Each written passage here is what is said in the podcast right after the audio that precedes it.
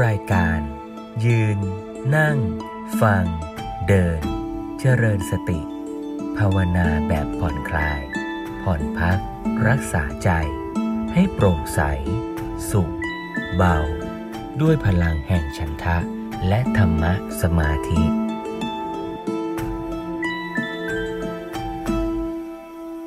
ก็จะเห็นว่าปัญหากับใจเราเนี่ย มันก็เกี่ยวเกี่ยวกันอยู่เนาะ ปัญหาเนี่ยที่เสียงมันหาย หรือปัญหาอะไรก็ตามไม่ว่ารถชน สอบได้คะแนนไม่ดี คนรักไม่เป็นอย่างใจเนี่ย มันก็คือสิ่งหรือเหตุการณ์ที่มันเกิดขึ้น แต่มันมากระทบใจเราทำให้ใจเรารู้สึกแป้วรู้สึกกังวลรู้สึกสงสัยรู้สึกเครียด ยิ่งปัญหาไหนเหตุการณ์ไหนที่เราไปผูกไว้ยึดไว้มาก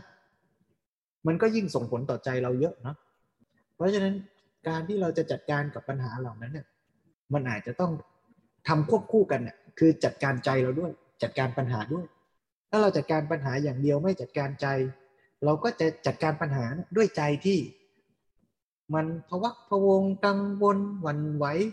ไม่เต็มประสิทธิภาพ เพราะฉะนั้นการฝึกใจก็สำคัญ แต่ก็ต้องพูดว่าไม่ใช่ว่า มีอะไรอะไรก็กลับมาดูแลใจนะ แต่ปัญหาไม่แก้ ธุรกิจย่ำแย่เลยพระอาจารย์โอ้รักษาใจโยมรักษาใจ รักษาใจแต่ธุรกิจก็เจ๊งนะพระอาจารย์ ป่วยหนักเลยเนี่ยเป็นมะเร็งเนี่ย โอ้รักษาใจโยมรักษาใจ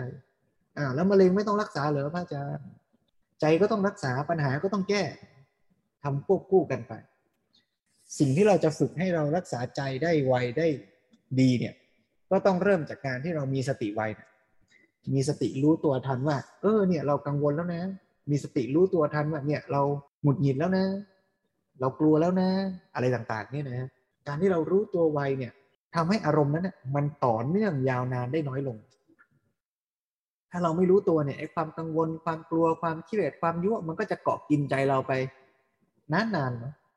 และอารมณ์ใฝ่ไม่ค่อยดีเนี่ย เอาจริง ๆ เนี่ยอาตมาว่าในการปฏิบัติเนี่ยสังเกตได้ไวนะสังเกตได้ง่ายกว่า แต่ว่า ไออารมณ์ฝ่ายดีเนี่ย เวลาเรามีความสุข เวลามีคนมาชมเรา เวลาเราทำงานสำเร็จเนี่ย มันฟูมันพองเนี่ย เราอาจจะรู้สึกตัวได้ยากกว่า หรือบางทีรู้ก็ปล่อยไปนะไม่อยากให้มันหยุดหรอก อยากให้มันเสพอารมณ์นั้นเนี่ยนานเท่าไหร่ยิ่งดีแต่ถ้าเราสังเกตดีๆ ก็จะพบว่าไอ้ความที่เราไปติดใจความสุขอย่างนั้นนั่นแหละ มันจะทำให้เรา เกิดเผลอคาดหวังแล้วยึดติดว่า ฉันจะต้องได้สุขอย่างนี้อีก เมื่อไรไม่ได้ก็จะทุกข์มากนั้นผู้ปฏิบัติจริงๆแล้วก็คือไปตามรู้อาการที่ปรากฏจริง ๆ แก่ชีวิต เหตุการณ์ที่มันปรากฏทางกายก็ตาม ภายในก็ตามภายนอกก็ตาม ก็รับรู้รู้อย่างที่มันเป็นน่ะแล้วอาการเหล่านั้นมันมาส่งผลต่อใจเราให้เกิดเวทนาสุขทุกข์อย่างไร ใจเราปรุงแต่ง อยากได้ กังวลหดหูท้อแท้ยังไง ก็ตามรู้ใจเราอย่างที่มันเป็นนั่นสภาวะที่มันเกิดขึ้นในใจเรา ก็รู้สภาวะที่มันเกิด ทั้งหมดเนี่ยคืออารมณ์ของการฝึกเจริญสติได้ทั้งสิ้นต่อมาก็โยงเข้าเรื่องได้เหมือนกันนะยมนะจากเรื่องปัญหาเสียงหาย โยงมาเรื่องสติปัฏฐานได้ สัปดาห์ที่แล้วฟัง ธรรมบรรยาย เรื่องการเจริญสติปัฏฐาน ในหัวข้อกายานุปัสสนาสติปัฏฐานไปแล้ว สัปดาห์นี้ก็มาฟังต่อ เรื่องเวทนาจิตและธรรม ซึ่งถ้าพูดภาพรวมย่อๆไว้สักหน่อยก่อน ไม่ว่าจะพิจารณาอะไรก็ตาม สิ่งนั้นก็คืออารมณ์ของการเจริญสติ เป้าหมายของการฝึกก็คือ ให้มีสติรู้สิ่งเหล่านั้นตามเป็นจริง และเมื่อเรารู้ตามเป็นจริง เราก็จะไม่ไปเผลอยึด เผลอเข้าใจผิด คิดว่าสิ่งนั้นเนี่ยมันเที่ยงแท้ถาวร เป็นไปตามบังคับบัญชาของเรา มันก็จะค่อยๆคคลายความ อยากความยึด ตัวสติไม่ใช่ตัวปัญญานะ สติ เป็นฐานให้เกิดปัญญา การฝึกเจริญสติปัฏฐาน เป็นแบบฝึกหัดที่สำคัญ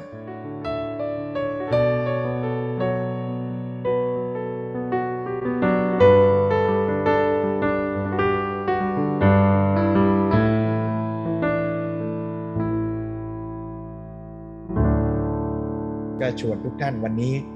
ตั้งจิตตั้งใจในการสดับรับฟัง ธรรมบรรยาย ต่อเนื่องจากสัปดาห์ที่แล้วในหัวข้อการเจริญสติปัฏฐานเป็นเนื้อหา จากหนังสือเรื่องประทีปสองธรรม ของหลวงพ่อปราโมทปราโมทโช อ่านโดยพระอาจารย์กฤษนิมมโลชวนทุกท่านได้สดับรับฟัง ร่วมกับ 2.2 เวทนานุปัสสนาสติปัฏฐาน หมายถึงการตั้งมั่นในการตามระลึกรู้เวทนาอยู่เนืองๆมีประเด็นที่ควรทราบดังนี้ 2.2.1 เวทนานุปัสสนาสติปัฏฐาน แบ่งเป็น 9 บัพพะ ได้แก่ 1. ระลึกรู้เนืองๆซึ่งสุขเวทนา 2. ระลึกรู้เนืองๆซึ่งทุกขเวทนา 3. ระลึกรู้เนืองๆซึ่งอุเบกขาเวทนา 4. ระลึกรู้เนืองๆซึ่งสุขเวทนาที่เจือด้วยอามิตร คือสิ่งล่อใจหรือกามคุณ คือรูป เสียง กลิ่น รส และสิ่งสัมผัสทางกาย 5. ระลึกรู้เนืองๆซึ่งทุกเวทนาที่เจือด้วยอามิตร 6. ระลึกรู้เนืองๆซึ่งอุเบกขาเวทนาที่เจือด้วยอามิตร 7. ระลึกรู้เนืองๆซึ่งสุขเวทนาที่ไม่เจือด้วยอามิตร เช่น สุขเวทนา ที่เกิดจากการเจริญสมถะหรือวิปัสสนา 8. ระลึกรู้เนืองๆซึ่งทุกขเวทนาที่ไม่เจือด้วยอามิตร เช่น ทุกขเวทนาที่เกิดจากสภาพแห่งสังขาร และ 9. ระลึกรู้เนืองๆซึ่งอุเบกขาเวทนาที่ไม่เจือด้วยอามิตร เช่น อุเบกขาเวทนาที่เกิดมีความสงบจากอารมณ์ของสมถะหรือวิปัสสนา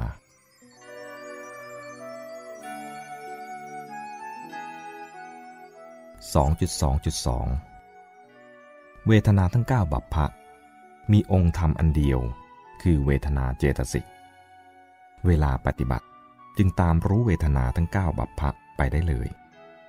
โดยไม่ต้องแยกย่อยตามรู้เฉพาะบัพพะใดบัพพะหนึ่ง หากขณะนั้นเวทนาในเวทนาอย่างใดปรากฏ ก็รู้สภาวะและลักษณะของเวทนานั้นไปเลย อันหนึ่ง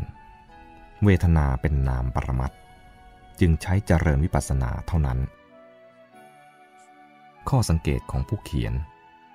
การระลึกรู้สภาวะของเวทนาที่กำลังปรากฏ เป็นการเจริญวิปัสสนาจริง แต่ถ้าเกิดความปวดแล้วเพ่งความปวด อันเป็นการเพ่งใส่ตัวอารมณ์ หรืออารัมมณูปนิชฌานหรือบริกรรมถึงความปวด ก็เป็นการรู้อารมณ์บัญญัติ ถึงปรมัตถ์กลายเป็นการทำสมถะได้เช่นเดียวกับการเพ่งรูป หรือการบริกรรมถึงรูปต่างๆ เช่นกัน เชิญอ่านปริยัติธรรมต่อ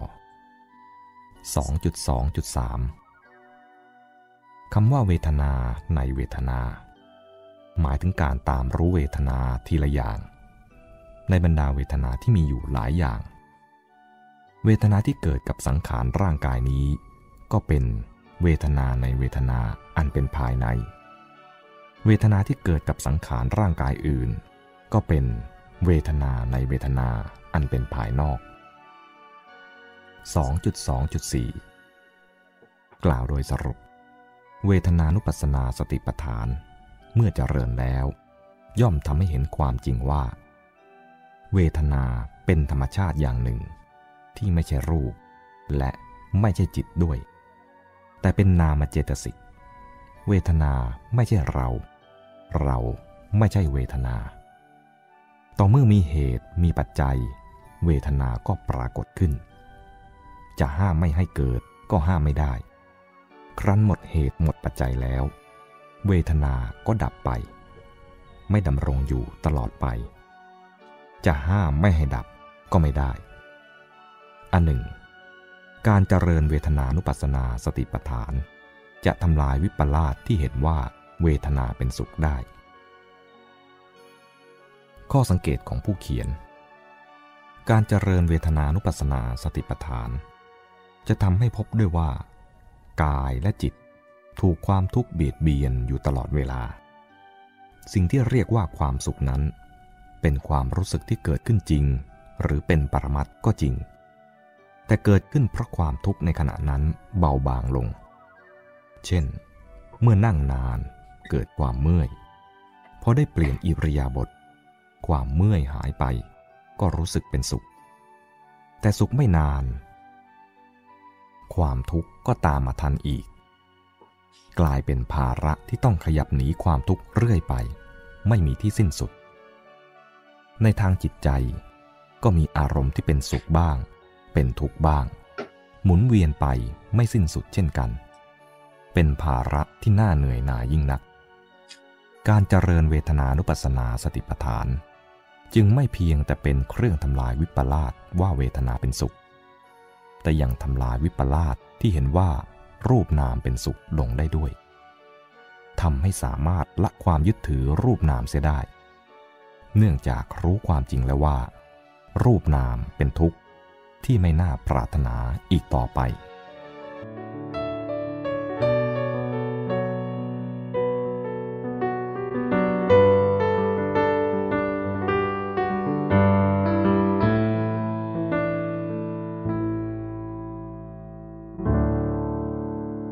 เชิญอ่านปริยติธรรมต่อ 2.3 จิตตานุปัสสนาสติปัฏฐาน หมายถึงการตั้งมั่นในการตามรึกรู้จิตอยู่เนืองๆ มีประเด็นที่ควรทราบดังนี้ คือ 2.3.1 จิตตานุปัสสนาสติปัฏฐาน แบ่งเป็น 16 บัพพะ ได้แก่ คู่ที่หนึ่งจิตมีราคะ จิตไม่มีราคะ คู่ที่สองจิตมีโทสะ จิตไม่มีโทสะ คู่ที่สามจิตมีโมหะ จิตไม่มีโมหะ คู่ที่สี่จิตมีถีนมิทะคือความหดหู่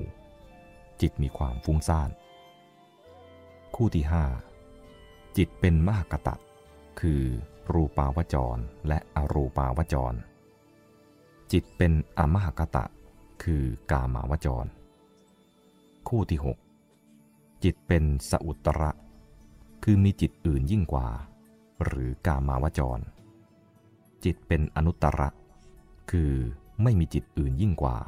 คือ รูปาวจรและอรูปาวจร คู่ที่ 7 จิตเป็นสมาธิ จิตไม่เป็นสมาธิ คู่ที่ 8 จิตประหารกิเลส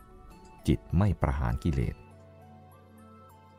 ข้อสังเกตของผู้เขียน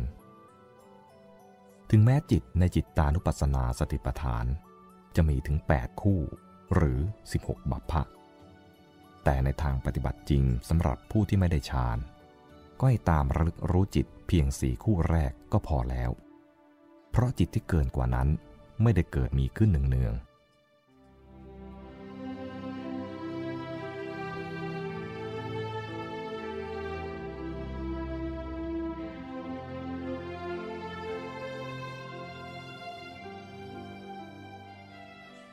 เชิญอ่านปริยัติธรรมต่อ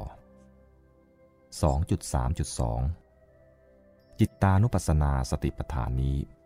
ไม่ได้กล่าวถึงโลกุตระจิตเลย เพราะโลกุตระจิตใช้เป็นอารมณ์ของสติปัฏฐานไม่ได้ เนื่องจากไม่ได้เกิดเนืองๆอีกประการหนึ่ง โลกุตระจิตไม่จัดเป็นอุปาทานขัน จึงไม่ใช่ทุกขสัตว์ที่จะต้องรู้ตามหลักของการปฏิบัติ ในเรื่องกิจในอริยสัจ 2.3.3 จิตทั้ง 16 บัพพะ ในจิตตานุปัสสนาสติปัฏฐาน ใช้เจริญวิปัสสนาได้อย่างเดียว ยกเว้นอรูปาวจรจิตสี่ดวง คือ อากาสานัญจายตนะกุศลจิต อากาสานัญจายตนะกิริยาจิต อากินจัญญายตนะกุศลจิต และ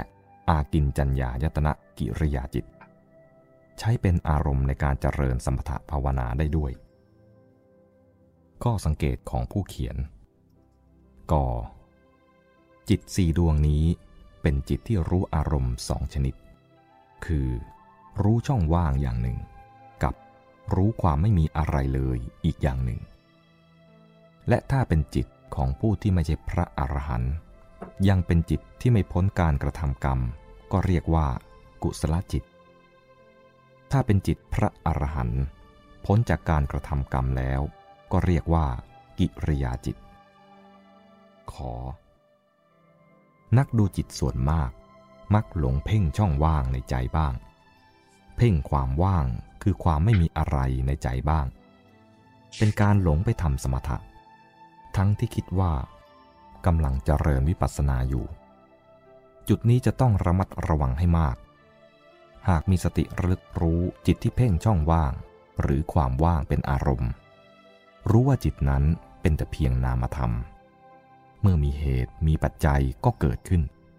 เมื่อหมดเหตุหมดปัจจัยก็ดับไป อย่างนี้จึงจะเป็นการเจริญวิปัสสนา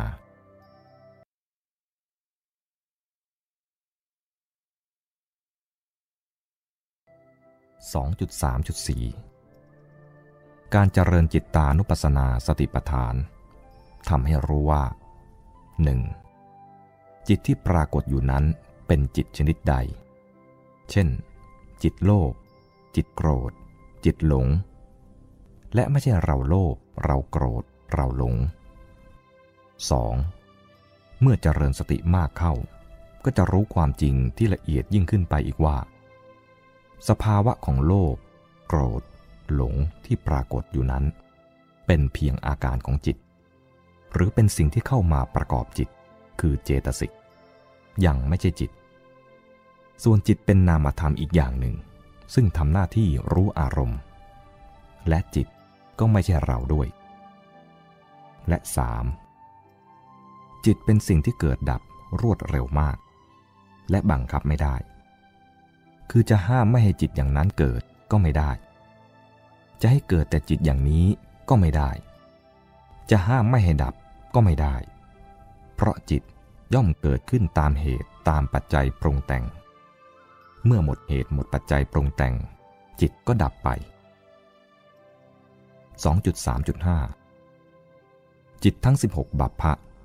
มีองค์ธรรมอันเดียว คือจิต ซึ่งเป็นธรรมชาติที่รู้อารมณ์ เวลาปฏิบัติจึงตามรู้จิตทั้ง 16 บัพพะหรือ 8 คู่ไปได้เลย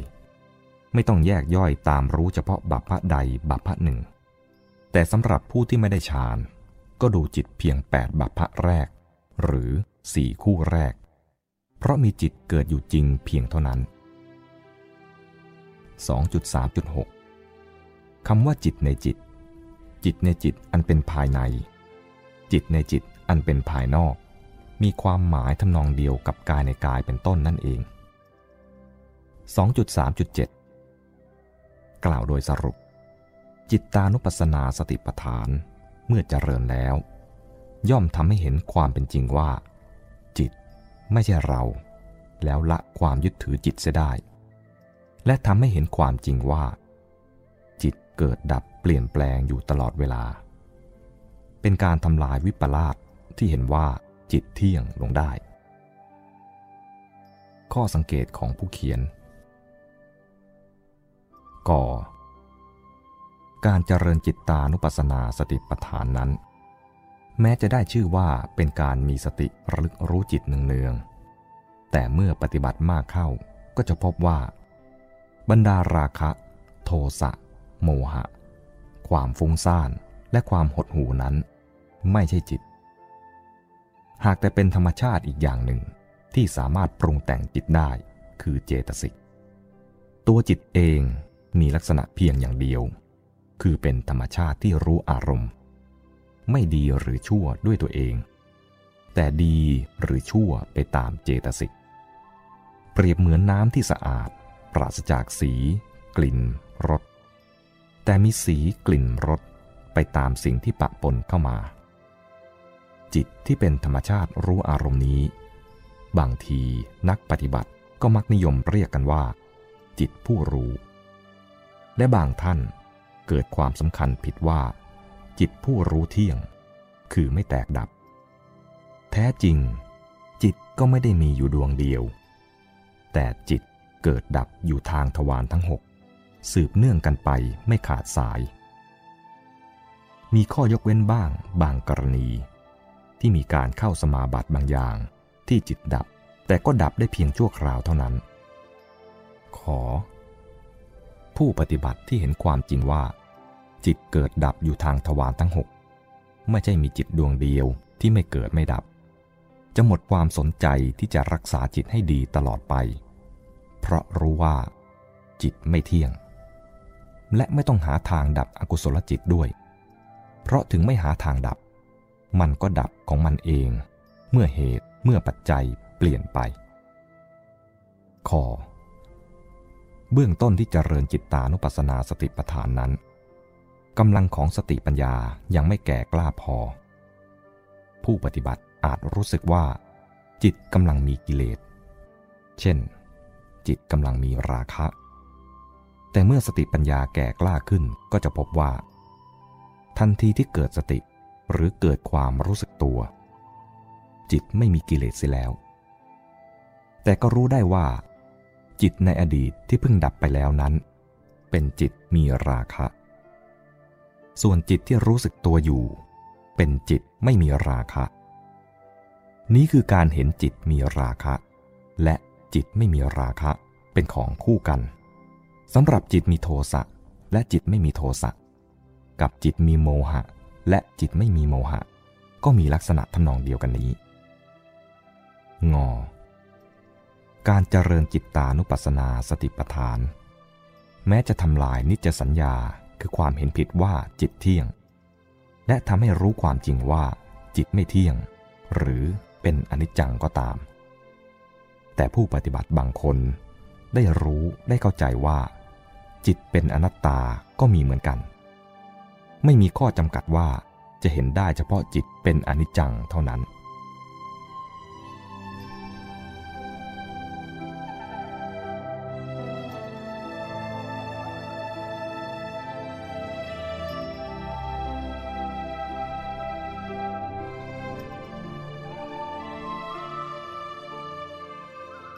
เชิญอ่านปริยติธรรมต่อ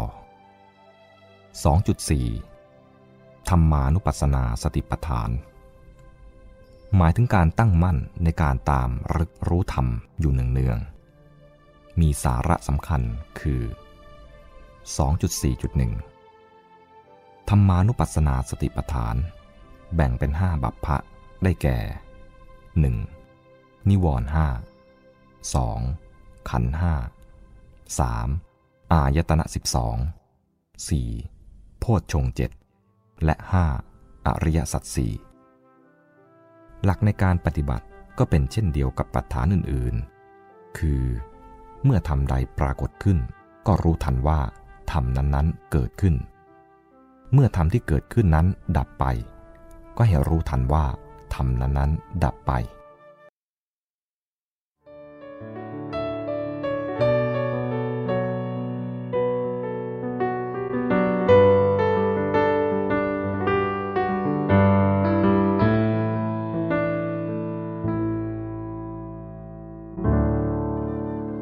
2.4.2 ธรรมานุปัสสนาสติปัฏฐาน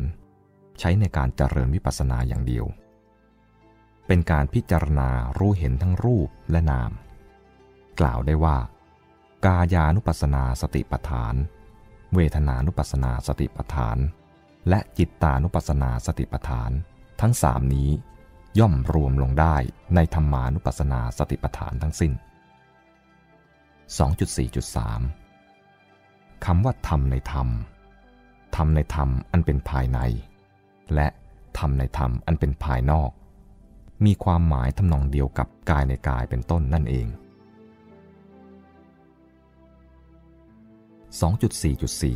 2.4.4 กล่าวโดยสรุป ธรรมานุปัสสนาสติปัฏฐานเมื่อเจริญแล้ว ย่อมทำให้เห็นความจริงว่า ธรรมคือรูปนาม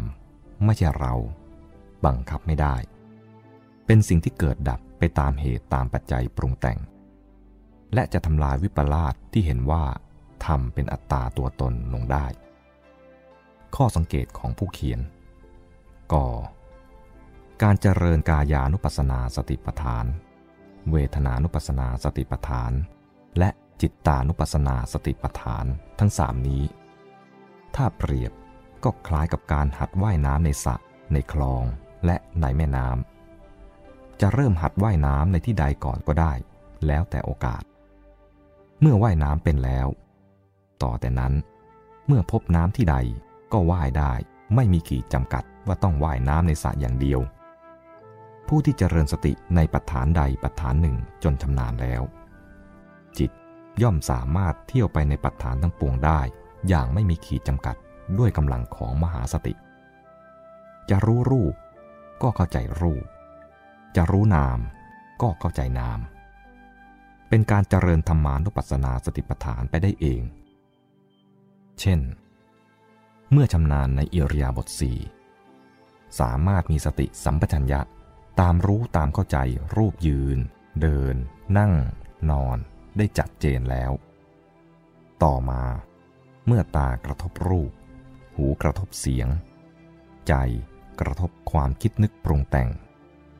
สติก็จะเกิดขึ้นเองเป็นอัตโนมัติ ในการรู้ทั้งรูปและนาม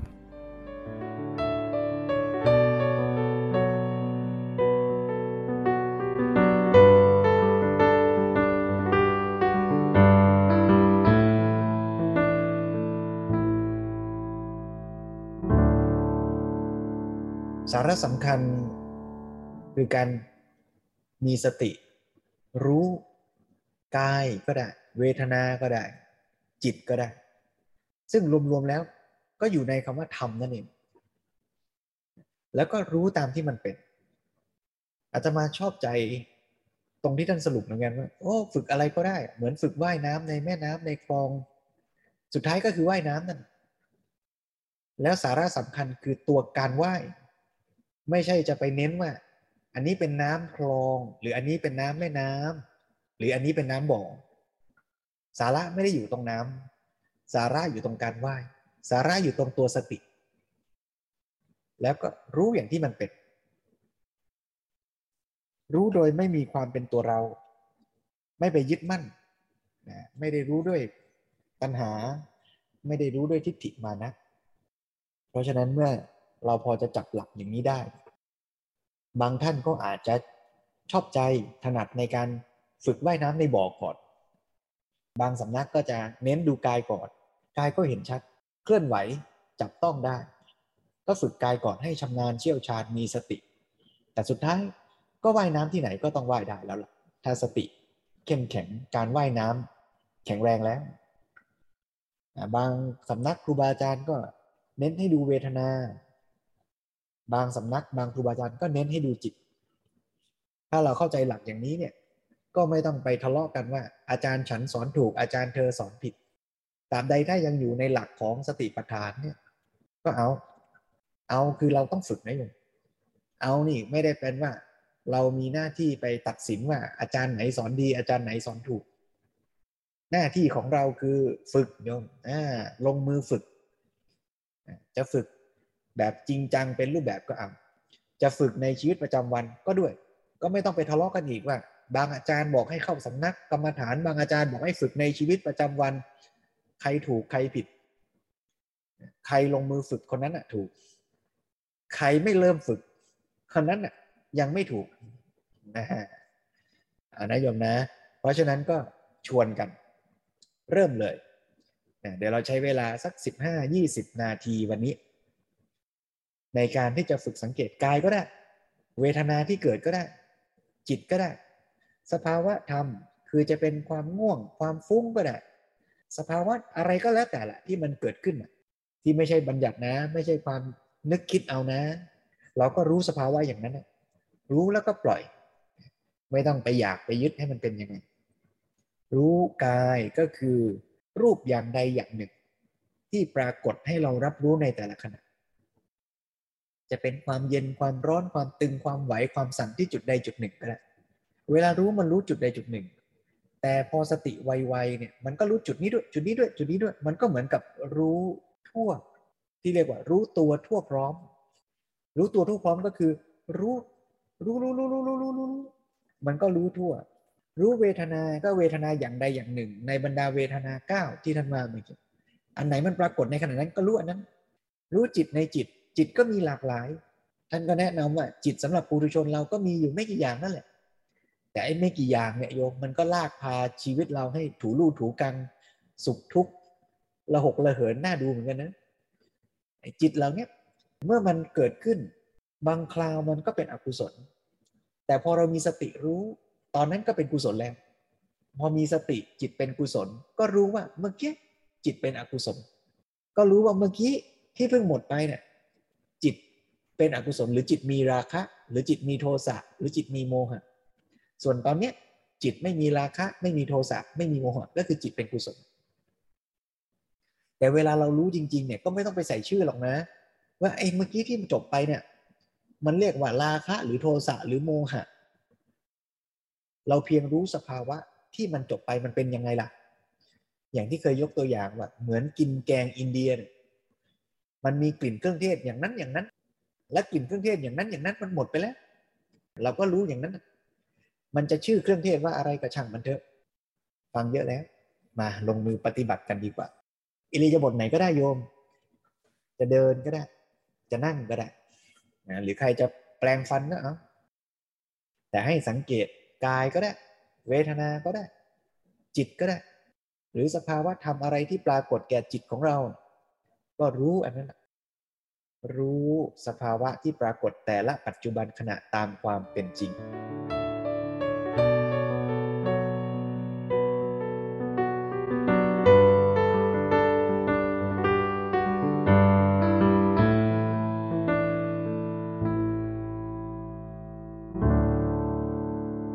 ชวนทุกท่านได้ปฏิบัติร่วมกัน